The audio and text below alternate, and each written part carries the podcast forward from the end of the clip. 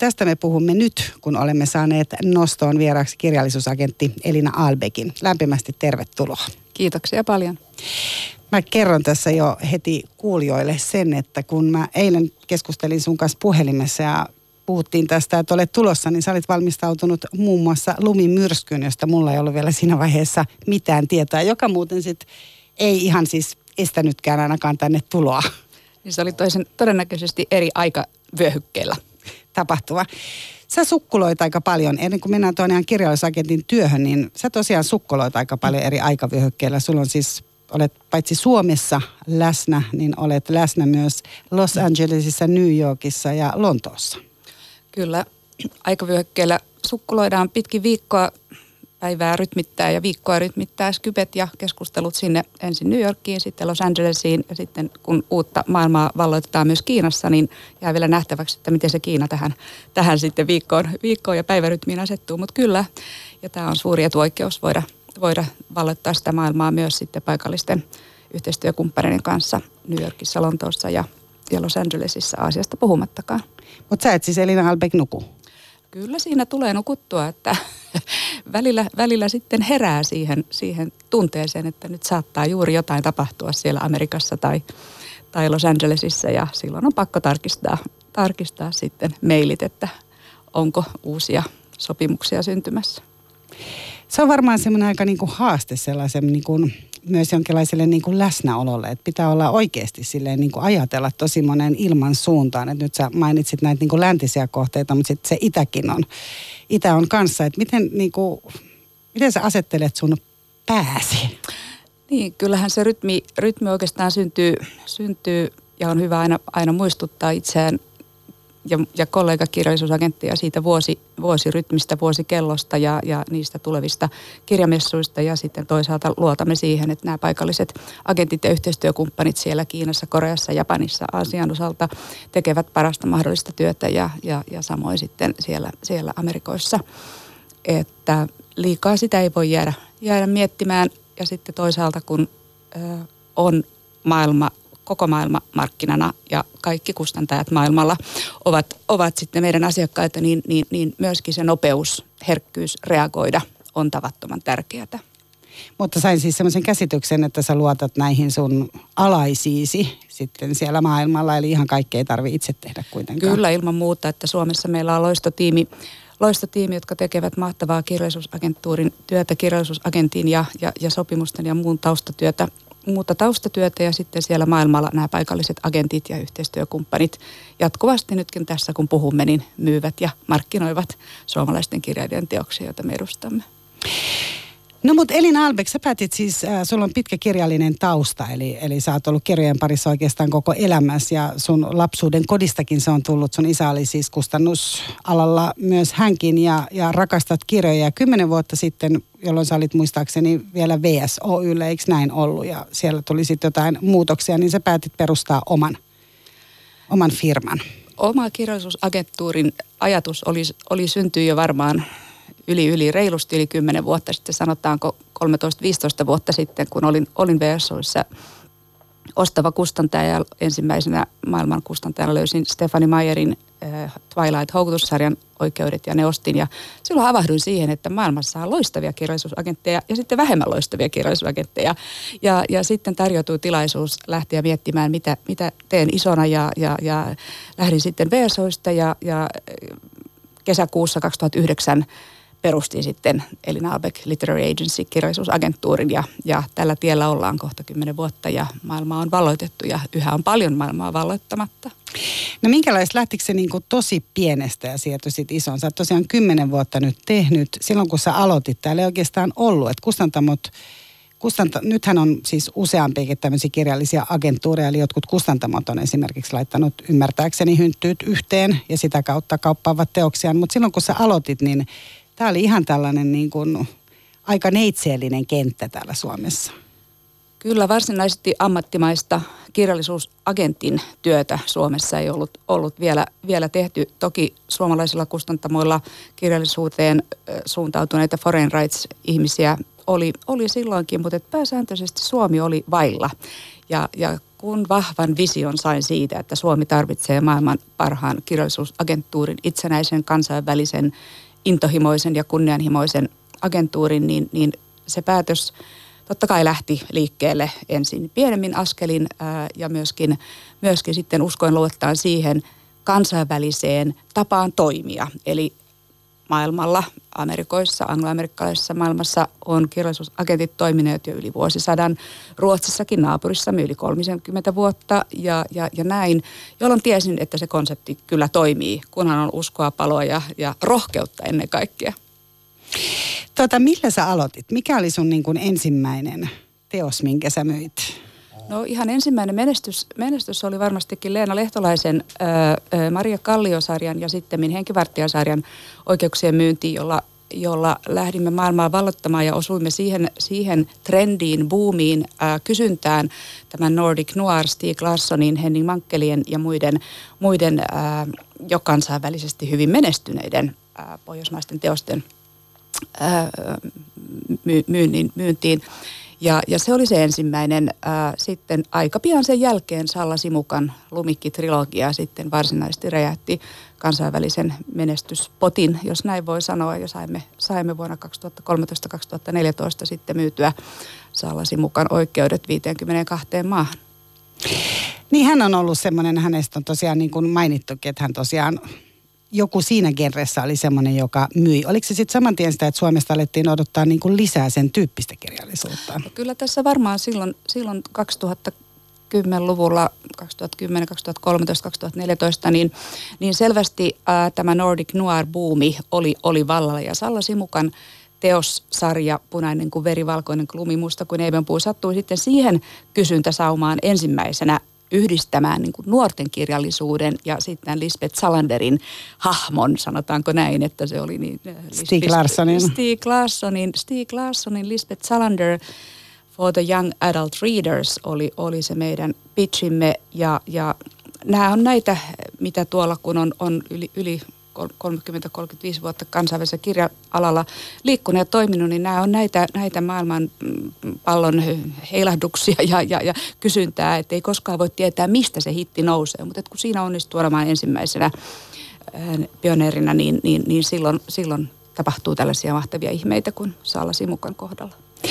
Meneekö siis Elina Albe käytännössä niin, että ää, Oletko sä yhteydessä niin kuin kirjailijoihin vai voiko kirjailijat myös ottaa yhteyttä suhun ja pyytää, että sä rupeisit myymään ja teet sä yhteistyötä kustantamien kanssa vai miten se niin kuin käytännössä menee tämä?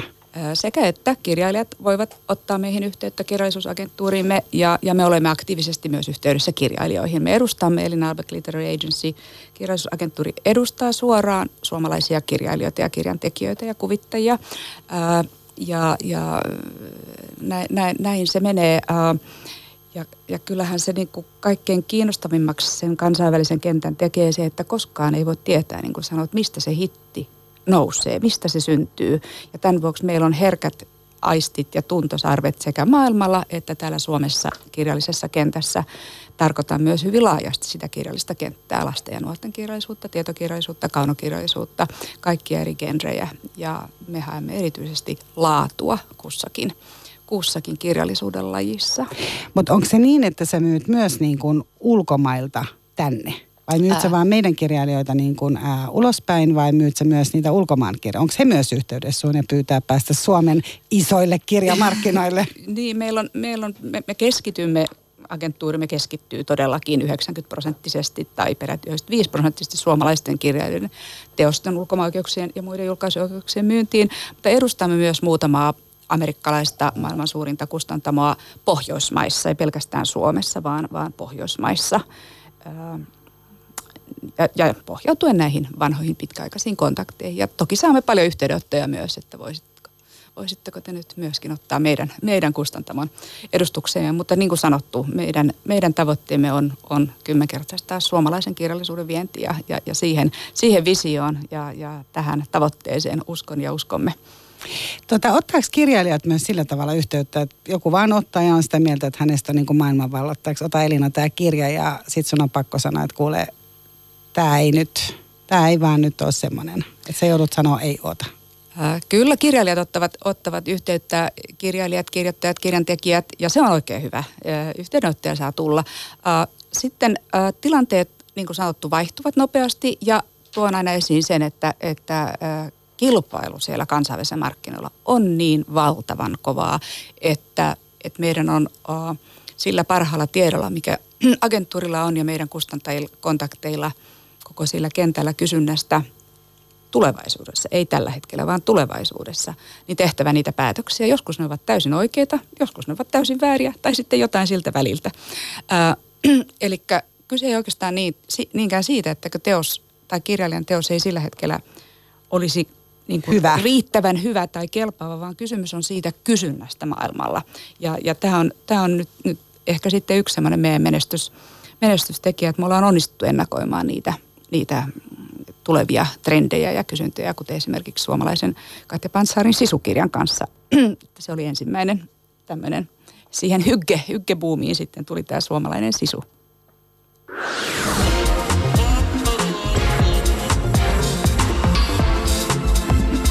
Ylepuhe Noston vieras joka on tänään kirjallisuusagentti Elina Aalbek, joka on siis levittänyt tänne Noston studion pöydälle ison kasan ää, erilaisia kirjailijoita tai kirjoja, jotka nyt sitten ää, myyvät ulkomailla ja joita hän edustaa. Ja, ja mielenkiintoista on tietysti tässä heti se, että kun katsoo noita kirjoja, niin kannethan vaihtelee hirveästi niin kuin maittain. Eli, eli tässä nyt vaikka Katja Pantsaarin sisukirja tai Laura Lindstedin Oneiron, niin niin niiden kannet on ihan erilaisia riippuen siitä, miten ne tulee. Mitä tota sisukirja näyttää esimerkiksi olevan, onko tämä nyt menossa Kiinaan vai Japaniin, mutta näyttää olevan ihan, niin kuin se näyttää niin kuin matkailumainokselta, jos voisi sanoa. Amerikkalainen versio on taas tämmöinen hyvin suomalainen, Ei, taitaa olla ihan suomalainen kansikin. Mitä tota, eli kaikki tämä niin kuin ylöspano on tosi tärkeää niin kuin myös. Eli onko se jo siinä vaiheessa, kun lähdetään niin kuin, se sisältö on tietysti se juttu mutta niin kuin, mikä kaikki muu siinä vaikuttaa sitten? Se, että on kysyntä siellä, halutaan tietynlaisia asioita. Mennään vielä tuohon sisuun ja muihin näin suomalaisasioihin. Mutta et, jos ajatellaan vaikka tätä kantta, voiko jo pelkkä kansi olla semmoinen, että joku ranskalainen kustantamo innostui ja repii sun vaaleanpunaista jakkua hihasta kirjallisuusmessuilla ja sanoo, että Elina, ton mä haluan. Kyllä kannella on valtava merkitys. Sanotaanko, että kaikkein paras, paras viime hetkien, äh, vi, viimeisten aikojen, lähi, lähiaikojen äh, hitti oli tämä Mia Kankimäen Naiset, jota ajattelen öisin, joka, kansi, joka kirjaili meillä Frankfurtin kirjamessulla. Se oli todellinen katseen vangitsija. Kaikki tulivat katsomaan kirjan kantta, suomalaisen, suomalaisen kirjan kantta. Äh, ja sitten näihin niin kuin maailman, maailmalla ilmestyvien kirjojen kansiin, niin siinähän, siinähän se usein sitten menee niin, että jokainen kustantaja, jonka, jonka olemme löytäneet ja olemme onnistuneet myymään esimerkiksi sitä sisukirjaa, niin he sitten lähtee suunnittelemaan sitä kantta. Ja tämä tosiaan tämä Kati Pantsaarin ää, sisukirjan kansi on amerikkalaisen graafikon tekemä kansi, joka sitten levisi ympäri maailman. Ja, ja todella japanilaiset rakastavat Suomea ja sisua ja, ja suomalaista maisemaa ja se on tämmöinen talvimaisema. Että, ö, mutta kyllä ilman muuta, ö, kun sanotaan, että esimerkiksi amerikkalainen ö, laitos tai englanninkielinen laitos tästä Laura Lindstedtin kirjasta on eristä ilmestyi, niin se kansi herättää kiinnostuksen. Eli sillä visuaalisuudella voidaan, voidaan paljon, paljon myöskin sitten innostaa, varsinkin messuilla ja, ja, ja meidän katalogeissa ja näin. Mutta kyllä tietenkin kaikki lähtee siitä kirjan sisällöstä ja sitten siitä jatkuvasta 24-7 voi sanoa, markkinoinnista. myynnistä, markkinoinnista ja siitä intohimosta ja innostuksesta siihen kirjan kulloisenkin kirjan sisältöön ja, ja, ja myös siihen, että kuinka se onnistutaan, niin kuin me käytämme tätä ilmaisua pitchaamaan, kuinka se onnistutaan lyhyesti parilla lauseella kertomaan kustan täällä Kiinassa, Japanissa, Ranskassa, Saksassa, että tämä on juuri se kirja, jota sinä tarvitset ja tässä on juuri nämä kolme asiaa. Että kun kuitenkin maailmahan on kovin visuaalinen ja, ja sisällöt on sitten loppujen lopuksi ne, jotka siellä kustantamon pitkässä juoksussa merkitsevät. Mutta tämä, tämä ehkä näistä kansista, mutta se on Mutta ilmeisesti siis Suomessa on ihan hyvä kansi, kan, kannen tekemisen kulttuuri, koska Mia Kankimäen kirjan ja Laura Nistenin kannethan on nimenomaan Suomessa, Suomessa tehtyjä, eli täällä osataan kuitenkin se. Kyllä, kyllä, juu, ja se on, niin kuin sanoin, että maailma on visuaalinen, meidän, meidän katalogissamme kannet ja nämä suomalaiset kannet saa usein erittäin paljon huomioarvoa ja, ja olemme aina yhtä ilahtuneet. Esimerkiksi juuri Laura Lindstedtin alkuperäinen kansihan se oli varmaankin kymmenen maan eh, laitoksessa. Ja, ja sama. Sama kansi ja sit, sitten tuli erilaisia versioita ja Salasi mukaan erinomaisen hienot lumikkitrilogian kannet, että ää, kyllä siinä, siinä myös on Suomessa, Suomessa mahdollisuus joo, tuoda esiin. No miten sitten, sitten, kun tästä tosiaan puhuttiin, eli jos nyt ajatellaan, että Suomia ajatellaan ulkomailla sellaisena... Ää, miten se nyt sanoisi, täällä on nyt viime aikoina tullut esiin myös kalsari kännit esimerkiksi, mutta siis se, että, että meillä on tietynlainen maine, me ollaan kuitenkin niin kuin demokraattinen maa ja monta kertaa ollaan oltu tosi korkealla ja ensimmäisiäkin tuolla onnellisuustilastoissa ja meillä on hyvä koulutus ja on, on kaikenlaista tällaista niin kuin tämmöisiä etuja tai hyötyjä. Eli, eli se varmaan niin kuin, nämä asiat on varmasti semmoiset, jotka kiinnostaa myös siellä kirja-alalla. Eli nyt kun olet tässä vaikka tämän sisukirjan parissa ollut, huomasin, että se oli myös Frank Martelan kirja, jossa oli niin kuin filosofisia ajatuksia ja, ja onks, niin kuin, tätäkö, tätäkö Suomen saunakirja oli. Eli, eli nämä on myös niitä asioita, jotka niin kuin tavallaan suomalaisesta yhteiskunnasta kertoo ja tätä lähdetään hakemaan niin kuin sitä kautta. Kyllä tällä hetkellä maailmalla tietokirjallisuus on todella, sillä on valtavan suuri kysyntä ja sen me pari vuotta sitten huomasimme ja lähdimme yhteistyössä kirjailijoiden, kirjantekijöiden kanssa kehittämään sitten myöskin ihan tähän kysyntään, kysyntään kirjoja ja, ja samaan aikaan sitten meille, meille tarjottiin äh, teoksia. Hyvä esimerkki on todellakin Frank Martelan tekeillä oleva kirja äh, elämän merkityksellisyydestä ja, ja minusta se on ihana ajatus, mikä hänellä on, että – lopeta onnellisuuden etsiminen ja etsitään sitä merkitystä elämään. Ja tämä on koskettanut, koskettanut maailmalla niin, että, että kirja tullaan julkaisemaan jo useassa maassa, Amerikassa, Koreassa, Venäjällä, Hollannissa ja lisää on varmasti tulossa. Ja se suomalaisuus on tavallaan, se on osa pohjoismaisuutta ja sisu on tietenkin siitä, se on suomalainen nimenomaan. Sauna on suomalainen, se kiinnostaa, kirja on myyty jo Japaniin, mutta sitten myöskin kiinnostavat, kiinnostavat eh, koulutus, kyllä totta kai, kasvatus. Raisa Katsatori on kirjoittanut ö, kirjan seksuaalisuuden portaista. Jota sitäkin mainosti, sitä, joka kannessa oli muuten leikkimökki. Kyllä, Suomalainen punainen leikkimökki. Punainen, joo, su- suomalainen leikki, leikki ja kasvatus. Et näitä arvostetaan äh, ja tietenkin myöskin aina on sitten se kysymys, että miten sanotaan sauna, sisu, no elämän merkityksi, miten se kääntyy ja, ja, ja koskettaa lukijoita ja jälleen ajatellaan koko maailmaa globaalisti. Ja, ja kyllä voi sanoa, että tällä hetkellä kaikki, kaikki Suomi-julkisuus ja Suomi mainittu juuri tämä onnellisuustutkimuksessa ensimmäisenä, niin avaa meille portin, että usein aloitankin tämän tapaamisen kustantajan kanssa esimerkiksi New Yorkissa tai messulla, että we come from the happiest country in the world ja tulee semmoinen hyvä onnellinen tunnelma jo siihen, siihen myyntitilaisuuteen. Uh, mutta sitten myöskin uh, suomalainen peliteollisuus kiinnostaa ne salaisuudet, uh, miten suomalainen peliteollisuus on, on menestynyt ja, ja Konsta Klemetin kirja uh, suomalaisten suomalaisten pelisuunnittelijoiden salaisuuksista on jo Venäjälle ja Koreaan myöskin myyty. Että Eli tietyn tyyppisiin maihin menee myös niin kuin kyllä, tietyn tyyppiset kyllä, kirjat. Kyllä. Mutta onko se semmoinen suomalainen arki? Sitä mä oikeastaan niin kuin etsin tässä, että se on varmasti joku se sellainen, niin kuin mainitsit tässä Frank Martelankin ja, ja sitten siellä oli myös Lotta Sonnisen, oli ta, vai Soininen? Lotta Sonnisen, jo, jo, joka puhuu sitten pahan mielen kirjasta. Eli tavallaan semmoinen niin kuin arkisten asioiden oivaltaminen ja saunassa mielen tyhjentäminen ja, ja kuitenkin semmoiset niin onko, onko se kuitenkin niin semmoinen niin kirjallinen Suomi-kuva, mikä meillä on, ja onko se semmoinen myös, mitä tosiaan niin odotetaan meiltä? No se varmaan liittyy, niin kuin sanoin, tähän tietokirjallisuuden boomiin, boomiin trendiin ja siihen, että haetaan hyvää oloa tai, tai sitten halutaan purkaa pahaa oloa niin kuin kolmessa kymmenessä maassa. Lotta Sonnisen pieni pahan mielen kirja on valloittanut ja valloittamassa lukijoitaan arkisuus ja, ja myöskin sitten semmoinen älykäs huumori yhdistettynä sitten sanotaan, että Lotta Sonnisen pieni The Little Book of Bad Moods yhdistää älykästä huumoria ja sitä jatkuvaa patoumaa, että aina on joku pielessä, niin nyt vihdoin saan purkaa ne tunteeni. Ja sitten Karitta Harjun saunakirjassa sitä onnellisuutta, sitä, miel- tai sitä mielen rauhaa. rauhaa, mielen rauhaa ennen kaikkea. Ja, ja monet asiat ikään kuin ovat, ovat e-, eduksemme tällä hetkellä, että vuosikausia on puhuttu siitä, että kuinka tietokirjallisuus löytäisi lukijansa maailmalla. Ja sitten aivan toisenlainen esimerkki on sitten, sitten Timo Honkelan tekoäly, rauhankone, tekoälytutkijan testamentti uh, The Peace Machine, joka sekin jo Ranskassa ja Virossa tullaan julkaisemaan, että kuinka tekoälyä voidaan, voidaan hyödyntää maailmanrauhan edistämiseksi, että hyvin ne on laajoja. Selvästi laajoja aiheita.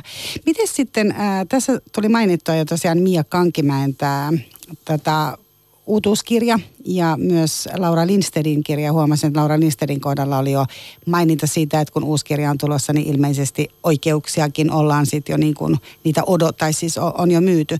Miten sitten tämän tyyppiset kirjat, jotka on tavallaan lähtökohtaisesti kansainvälisiä kirjoja, eli, eli nehän ei edes sijoitu välttämättä Mia Kankimäki varsinkin kirjassaan pohtii naisia ympäri maailmaa, eli etsii näitä naisidoleita kaikki alta. Eli miten, miten sä sitten sellaiset kirjat, niillä on sitten, niitä ei voi semmoisen niin Suomi-aspektilla sitten myydä? Ei, vaan oikeastaan olen paljon pohtinut sitä, että mikä, kun usein kysytään, että mitä Suomesta, minkälaista kirjallisuutta Suomesta haetaan, niin, niin kyllä se näin on, että Suomesta yhtä lailla kuin jostain muualta kirjallisuusmaasta haetaan maailmankirjallisuutta. Ja Suomesta tulee maailmankirjallisuutta ja, ja, ja tähän, tähän genreen ja kanoniin Laura Lindstedtin, Oneron, Jussi Valtosen, he eivät tiedä mitä tekevät, asettuu Mia Kankimäen naiset, joita ajattelen öisin. Eli ähm, hyvää tarinaa, laadukasta tarinaa, koskettavia kohtaloita haetaan ja, ja se kirjoittamisen laatu, taso ja palo on Suomessa niin valtava. Ja niin kuin sanottu, me olemme pitkän historian omaava kirjallisuusmaa. Eli olen huomannut sen, että agenttuurista me haetaan nimenomaan laadukasta maailmankirjallisuutta, joka kirjoitetaan Suomessa. No mites Elina Albeck, sä tässä maininnutkin sitä, että sä oot tosi kunnianhimoinen ja haluat tosiaan moninkertaistaa tämän Suomen, Suomen tota, kuinka paljon siellä on kirjoja siellä maailmalla. Tämähän on jo moninkertaistunut, eli tämä on kasvanut aika paljon nyt ihan jo tänä aikana, kun sä olet ollut mukana. Kuinka paljon se on kasvanut siis tähän mennessä? Noin kolminkertaistunut on, on Suomen kirjallisuuden vienti näiden viimeisen, viimeisen viiden vuoden aikana ja silti ollaan vasta alussa. Että näen kyllä vahvasti sen, että, että potentiaalia ja sitä kasvun mahdollisuutta ja suomalaisen kirjallisuuden kansainvälistymismahdollisuutta on aivan rajattomasti.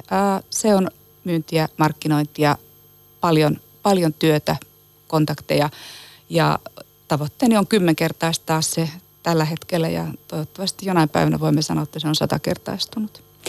No miten sitten, ää, mitä se vaatii kirjailijalta? Eli mä alussa puhuin tuossa jo suuresta mm. rakkaudesta mm. Elena Ferrantesta ja sen verran Edith Elina sun kanssa puhui, että hän on myös sulle, sulle tota, läheinen kirjailija tai pidät, pidät paljon myös hänen tuotannostaan. Eli Elena Ferrante on niin kuin täysin anonyymi, me emme vieläkään. Sinä tunnet sen ihmisen, joka on tavannut Elena Ferranten, eli, eli se on jo aikamoinen meriti tässä maailmassa.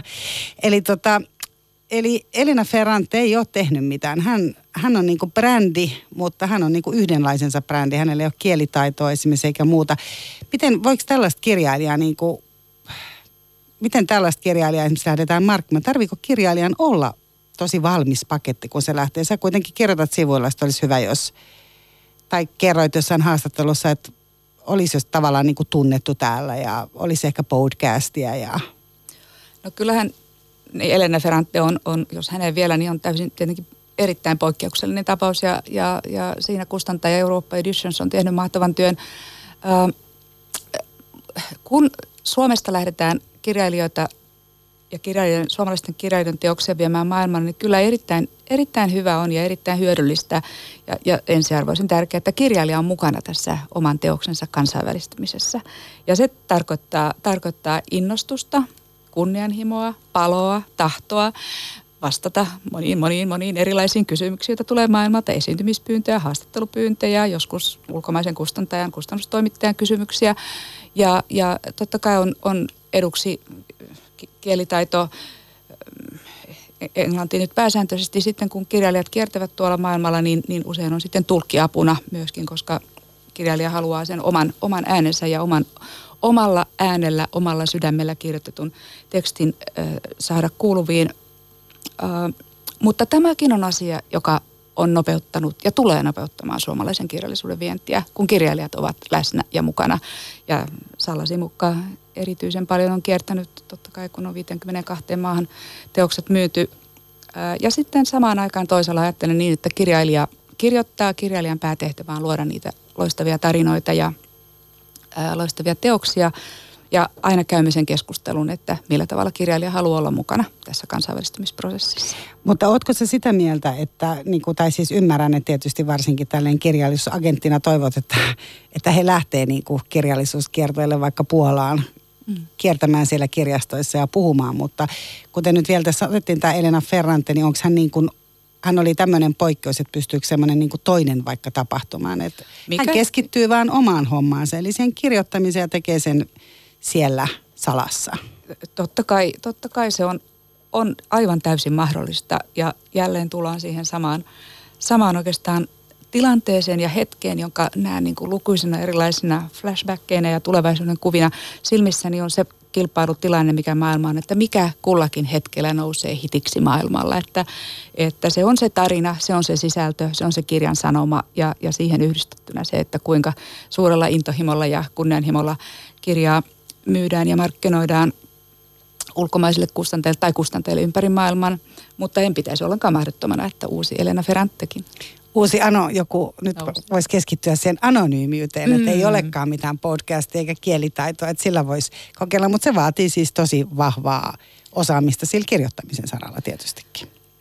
Kyllä, ja sitten tietenkin on aina muistettava se, että suomalainen kirjallisuus kirjoitetaan suomen kielellä. Ja, ja, ja, ja tuota, sitten joka kerta ei ole, ei ole mahdollisuutta kirjaa, niin siihenkin olemme käyttäneet, käyttäneet aikaa ja energiaa, että olemme käännettäneet kokonaisia teoksia englannin kielellä, mutta että, että se kirjoitetaan suomen kielellä, kirjasta on erinomaiset käännösnäytteet ja sen lisäksi, jos kirjailija on itse sitten läsnä oleva ja saattaa olla vaikka somessa tai podcastissa englannin kielellä tehnyt kirjasta jotain esittelyjä tai oman äänisiään tunnelmia, niin se edistää myyntiä.